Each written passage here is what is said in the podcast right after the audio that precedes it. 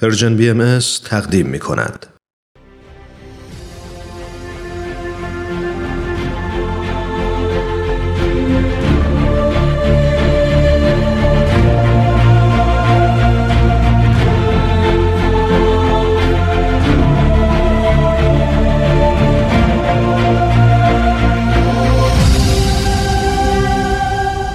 چشمه خورشید نگاهی به آثار حضرت باب.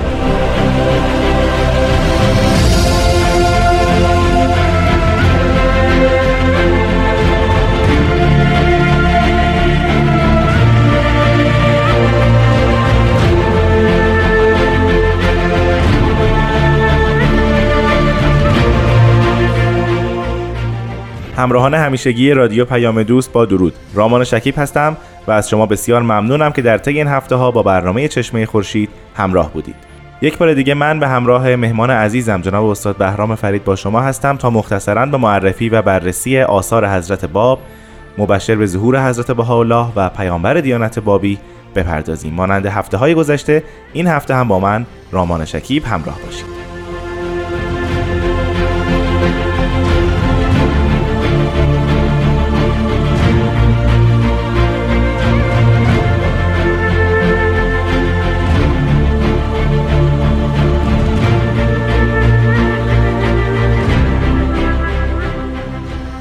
جناب استاد وقت شما به خیر خیلی خوشحالم که شما رو مجدد زیارت می‌کنم. من هم خیلی خوشحالم که بار دیگر این توفیق دست داد که خدمت شما و شنوندگان عزیز باشم. خواهش می‌کنم. ما در هفته گذشته راجع به صحیفه ادلیه صحبت کردیم از آثار حضرت باب. بله. و می‌دونیم که حضرت باب در طی اقامتشون در شیراز آثار دیگری هم بعد از صحیفه ادلیه نازل فرمودند. درست. نزدیکترین اثر به صحیفه ادلیه کدام اثر هست که امروز راجبش صحبت کنیم؟ بله این آثاری که در شیراز نازل شده دیگه ما در یک مجموعه دو ساله تقریبا دو ساله باید یاد بکنیم و متاسفانه تاریخ دقیق یا زمان دقیق برای نزول اینها ذکر نشده یا اگر هم باشه بعد از نشانه یا دلالاتی که در خود لوح یا اثر وجود داره بعد بله. استفاده کنیم تا اون رو پیدا کنیم اما شاید بتونیم اینجا از یکی از آثار حضرت باب به عنوان تفسیر آیه نور یاد کنیم که یکی از آثار بسیار مهم ایشون محسوب میشه. قبل از شروع بحث بعد خدمتتون ارز کنم که ما در واقع دو تا لوح از حضرت باب داریم بله. که هر دو راجبه آیه نوره. یکی از اینها بی تردید در شیراز نازل شده و یکی دیگه از اونها احتمالا در ماکو اواخر ماکو یا اوایل چهریق بر همین بعد این دوتا رو در یک مجموعه معرفی بکنیم چون گاهی اوقات مکمل هم هم محسوب میشه. یعنی الان زنجیره زمانبندی رو ما در نظر نگرفتیم استثنا در این بخش. بله بله. یعنی بله. شاید از این به بعدم برخی از آثار باشن که سائلان مختلف اون کسانی که از از باب سوال می‌کردن دو بار یا سه بار این سوالات رو مطرح کردن در هر شنی در هر مقامی. حضرت باب جوابی در خور اون موقعیت فراهم آوردن و به سائل عنایت کردن. بله. از این رو این دوتا لوح بسیار معروف یکیشون در شیراز نازل شده که متاسفانه مخاطب اون معلوم نیست. احتمالا یکی از مؤمنی است که همون اوائل به دیدار حضرت باب نائل شده و از ایشون این سوال رو کرده. این در مود اون زمان خودش محسوب می شده بله. کسانی که از اقصا نقاط ایران خبر ظهور قائم رو میشنیدن. می‌خواستن ببینن که این کیست یا چیست. بعد می اومدن در شیراز. زمیر ناخداگاهشون این بوده که نه به خاطر اینکه امتحان کنن حضرت باب رو بلکه به خاطر اینکه قرار بوده قائم محمد جواب همه سالها و موزلات اونها رو بیان بکنه و بهشون بگه که اون رموزی که مستطر هست در کتب مقدسه یا اصولا تمام رمز و رازهای زندگی رو پر اونها عیان بکنه. این پیش زمینه باعث می شده که از حضرت باب سوالات در نهایت تنوع صورت بگیره. از جمله همین آیه نور هست که می‌بینید که دو بار از حضرت باب سوال شده.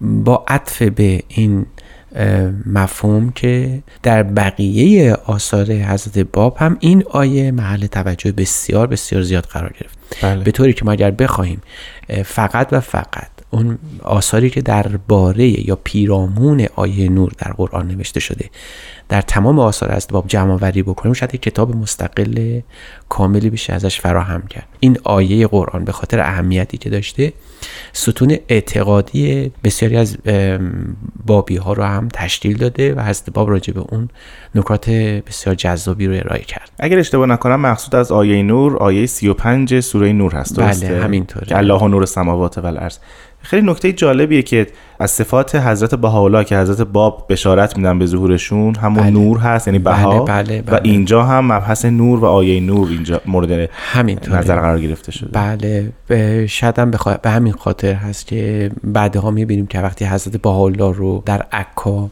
به خاطر یک واقعی احضار کرده بودن به حکومت. وقتی از حضرت بهاءالله سوال میشه که نام شما چیست از بله. کجا آمدید؟ حضرت بهاءالله در یک جمله بسیار کوتاه و مختصر میفرمان. اسمی بهاءالله و موتنی نور.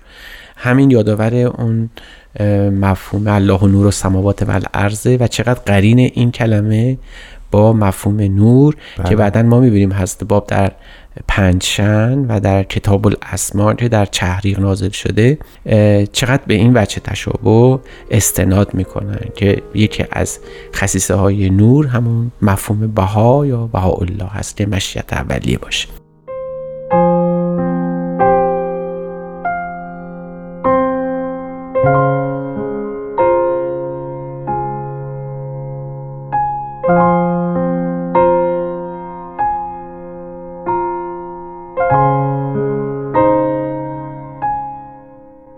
شنوندگان عزیز به برنامه چشمه خورشید گوش می‌دید.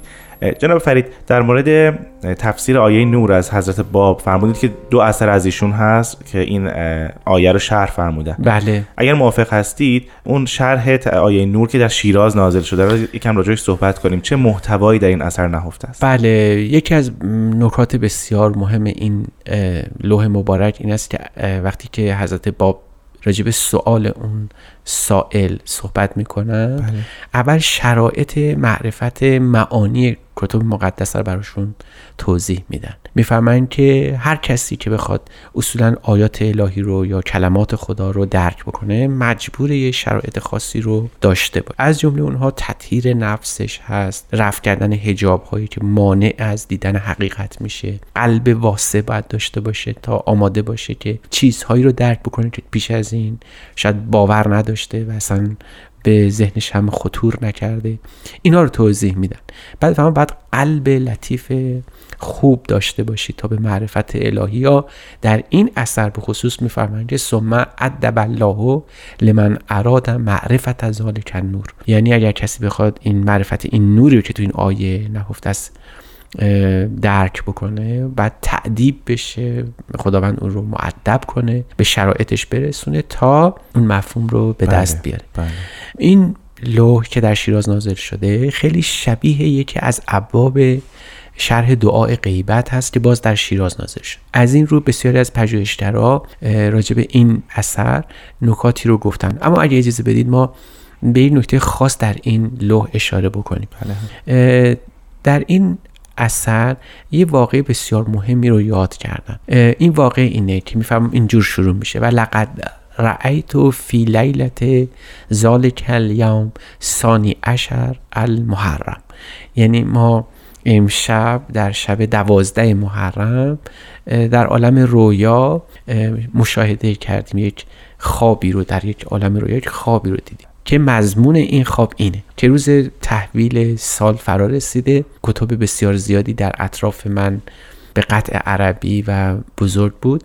یکی از اونها رو باز کردم و در اون تربت تین قبر امام حسین رو دیدم که در اونجا یه دوات و قلمی هم نهفته بود در اون کتاب و این ورقی که باز کردم یک برگی از این کتاب به خط شکسته حتی سریع هم فهمیدم به خط شکسته یعنی پیداست که خود شکسته رو هم به عربی بله. در آوردن به خط شکسته دیدم که با مداد قرمز مطلبی نوشته بود و آخر اون مهری بود که روی اون مهر یک آیه قرآنی نوشته شد که مثل ستاره میدرخشی. حالا همه اینا رو داریم توضیح میدیم. برای که بگیم روی مهره چی نوشته بود. چه تصویری خلق کرد؟ بله بله. بعد میفرمایند که وقتی که این مهر رو من باز کردم و ببینم چی روی اون نوشته شده این کلمه مبارکه بود. افوض و امری الله ببینید تو اون شب با این تفاصیل که دارن یاد می‌کنن ببینید از تمام اون معماهایی که باید توی زندگی انسان مطرح بشه حضرت با به کلمه افوض و امری الله یعنی کارم رو امرم رو احوال خودم رو ترم تفویض می‌کنم به خداوند. و بعد اسم مهدی روی اون نوشته شده بود و من به قدری محسوس و مسرور شده بودم که به خودم یادآوری کردم که آیا این در خواب یا بیداری است. و اینقدر این کلمه زیبا بود که دیگه به بقیه کتاب های دیگه التفات نظری نداشتم. ببینید در این حال و هوایی که داره تفسیر آیه نور میشه سوالی است که چرا امام حسین باید مطرح بله، بشه؟ بله. چرا باید این کلمه افوض و امری الله بیاد؟ و بعد در انتهاش می‌فهمن یه کلمات فارسی بسیار زیبایی هم توی یکی از اونها نوشته شده بود. بعد چهار کلمه از اون رو می‌تونستم پیدا کنم. حالا در در زمین خوابه. که از این چهار کلمه یکی از اون کلمات بسیار برای من جذاب بود و اون کلمه بها بود. حالا ما متوجه میشیم که قصد حضرت باب از بیان این رویا این بوده که بگن که آیه نور معانی متعدد داره. بله. یکی از معانی اون بشارت به ظهور حضرت بهاءالله است از این به بعد باید آماده باشید که الله و نور و سماوات و الارض در واقع حضرت بهاءالله روشنایی بخش جهان آفرینشه. یعنی هیچ چیزی در این جهان وجود نخواهد داشت. مگر در وجود حضرت بهاءالله زیارت بشه. به عبارت دیگه می‌خوان به ما توضیح بدن که جهان سراسر تاریکه. ال- اگرچه خورشید درخشان بدرخشه و تمام نورهای عالم هم وجود داشته باشه. بله. اما جهان تاریکه. اگر بهاءالله وجود نداشته باشه. همین که او میاد جهان روشن میشه. و اصولا هم همین اتفاق میفته. یعنی با وجود حضرت بهاءالله تو گویی که تمام اون سیاهی های عالم از, در از بین میره و تمام نقاط تاریک عالم به مدد حضرت بهاءالله و آثار ایشون روشن میشه. دیگه هیچ چیزی در جهان وجود نداره که نتوان به مدد آثار حضرت بهاءالله اون رو کشف نکرد و ندید. باید همه چیز رو در تلالو اون درخشش اون و پرتو تجلیات اون دید و شناخت. حضرت باب دارن این رو به ما در این اثر توضیح میدن.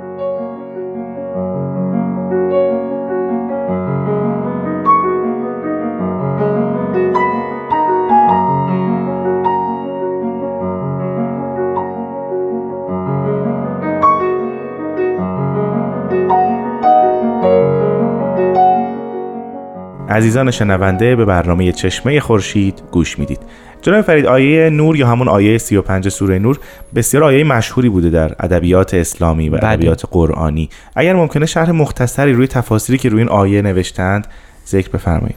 خب شما از من مطلبی رو می‌خواد که خودش می‌تونه موضوع برنامه جدا باشه. چندین جلسه جدا بله. باشه. ولی به اختصار باید بگیم که از همون نزول این آیه در قرآن تا زمان خود حضرت باب این محل توجه همه پژوهشگرا مفسران اه، باطنیگراهای قرآنی بله. بوده اینجا برای نمونه مثلا بعد بگیم که از خود امامان شیعی تفسیری بر این آیه وجود داره به صورت بسیار اختصاری و میگن این مربوط میشه به قائم آل محمد و این آیه اصلا مربوط به ظهور اون میشه و بعد هر کدوم از اون مشکات و مصباح و شجره قدسیه لا شرقیه لا غربیه بله. اون زیتونی که باید روغنش گرفته بشه و چراغ الهی رو بدونی که حتی آتش رو لمس بکنه روشن خواهد کرد تمام اینها رو بحث می‌کنن به مراتب ظهور قائم. بعد همینطور میایم جلوتر در آینه اسماعیلی تفسیر بسیار زیبایی وجود داره در توسط خود ناصر خسرو. بله. در کتابی به اسم وجه دین و خان الاخوان و کتاب جامع الحکمتین. در تمام این آثار نگاه اسماعیلیه رو ما در این خصوص می‌تونیم به خوبی ببینیم. میایم جلوتر باز می‌بینیم که مثلا فرض کنید امام محمد غزالی در قرن پنجم یه آیه مست... یعنی کتاب مستقل راجع به همین آیه نوشته و کتاب کتاب و نور بسیار بله. زیبایی هم هست خوشبختانه این کتاب رو به فارسی هم ترجمه شده و چاپ هم شده یا بعد از او ابن عربی رو می‌بینیم که در جای جای کتاب های خودش همین آیه رو توضیح داده به خصوص در کتاب شجرت الکون و فتوحات مکش بله. و حتی شخصی مثل ملا صدرا هم راجع به این آیه یعنی آیه نور یک اثر مستقلی نوشته که اگرچه از ابداعات و خلاقیت های زیادی برخوردار نیست. بله. یک جمعآوری است از بقیه نکته ها و مطالبی که پیش از او بسیاری گفته بودند. و نهایتا شیخ احمد و سید کاظم در بسیاری از آثار خودشون به این آیه قرآنی توجه کردن و اونو توضیح دادن. یعنی اون کسی که از حضرت باب سوال کرده با این سوابق احتمالا کما بیش آشنا بوده و به این جهت می‌خواسته ببینه نظر حضرت باب در این پهنه بسیار گسترده از تفسیر چگونه است؟ و چیزی رو که در اینجا در این آثار می‌بینیم که در بقیه تفاسیر دیگه وجود نداره. مثلا در اون لوح دیگری که در ماکو یا چهریق نازل شده در اون آیه نور هم هست. باب می‌فهمن تمام این آیات نور دوازده قسمت میشه و هر قسمت با دوازده تا از طلعات قدسیه اسلام امامان شیعی تطابق پیدا می‌کنه. مثلا فرض نور عبارت از از حضرت علی بله. سماوات عبارت از حضرت حسن ارز امام حسین و به همین ترتیب جز جز این آیه رو مطابق میدن با شخصیت های اسلام و در همون اصلا فهمید آیه نور مربوط به مفهوم نیست مربوط به اشخاصه. یعنی ما در این اثر منتظر این نیستیم که یک مفهوم جدیدی از نور پیدا کنیم بعد بدانیم که این آیه اشاره است به ظهور افرادی که نماینده اون نور الهی هستند.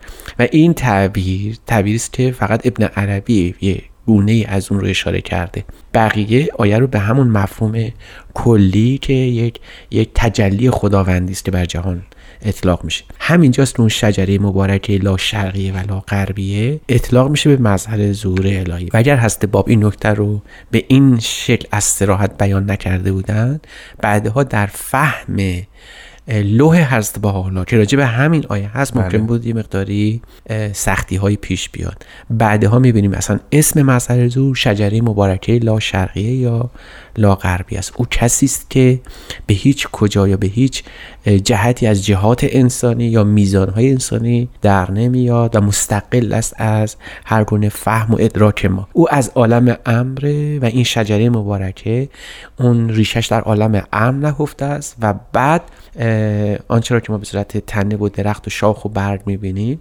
همه در روی زمین ظاهر میشه. یعنی اگر ما بخوایم تعبیر ابن عربی واری از این قضیه داشته باشیم بعد بگیم که این شجره قدسی لا شرقی لا غربیه شجره معکوس جهان آفرینش. همه درخت ها ریشه در زمین دارن بله. و در آسمان میرویند ولی شجره قدسی ریشه در آسمان داره اون چیزی که در زمین شاخ و برگ و ثمرش رو ما داریم در این عالم می‌بینیم و هرگز نمی‌تونیم تصور بکنیم که آنچه رو که امروز به صورت عیان داریم در این شجره می‌بینیم ریشش ممکنه پنهان باشه و غیب اه، مکنونی باشه بله. شاید اون مفهوم ذات غیب منی الا یدرک بله. اینجا با این مفهوم ریشه شجره قدسیه یک مفهوم دیر آشنا و بسیار پرسابقه هم محسوب بشه. جناب فرید استنباط من این گونه است که تمرکز حضرت باب در تفسیر آیه نور اونی که در شیراز نازل شده بر روی مفهوم نور و بهاست و شرح این واژه. بله. و در تفسیر آیه نور که در چهریق شما فرمودی نازل شده روی اشخاص روی کل آیه است. یعنی در بله، واقع. تفسیر کل آیه رو انجام میدن. بله بله کاملا درسته و باید گفت که اگر بخوایم جمعبندی از این اثر داشته باشیم همونطور که شما فرمودید با این تفاصیلی است که فرمودید. خیلی ممنونم از شما جناب فرید که امروز وقتتون رو در اختیار ما گذاشتید. ما پیگیری آثار حضرت باب رو به برنامه های بعد موکول می‌کنیم. بله در خدمتون هستم با کمال افتخار. خواهش می‌کنم شنوندگان عزیز از شما هم بسیار سپاسگزارم که این هفته هم با ما همراه بودید. تا برنامه بعد خدا نگهدار.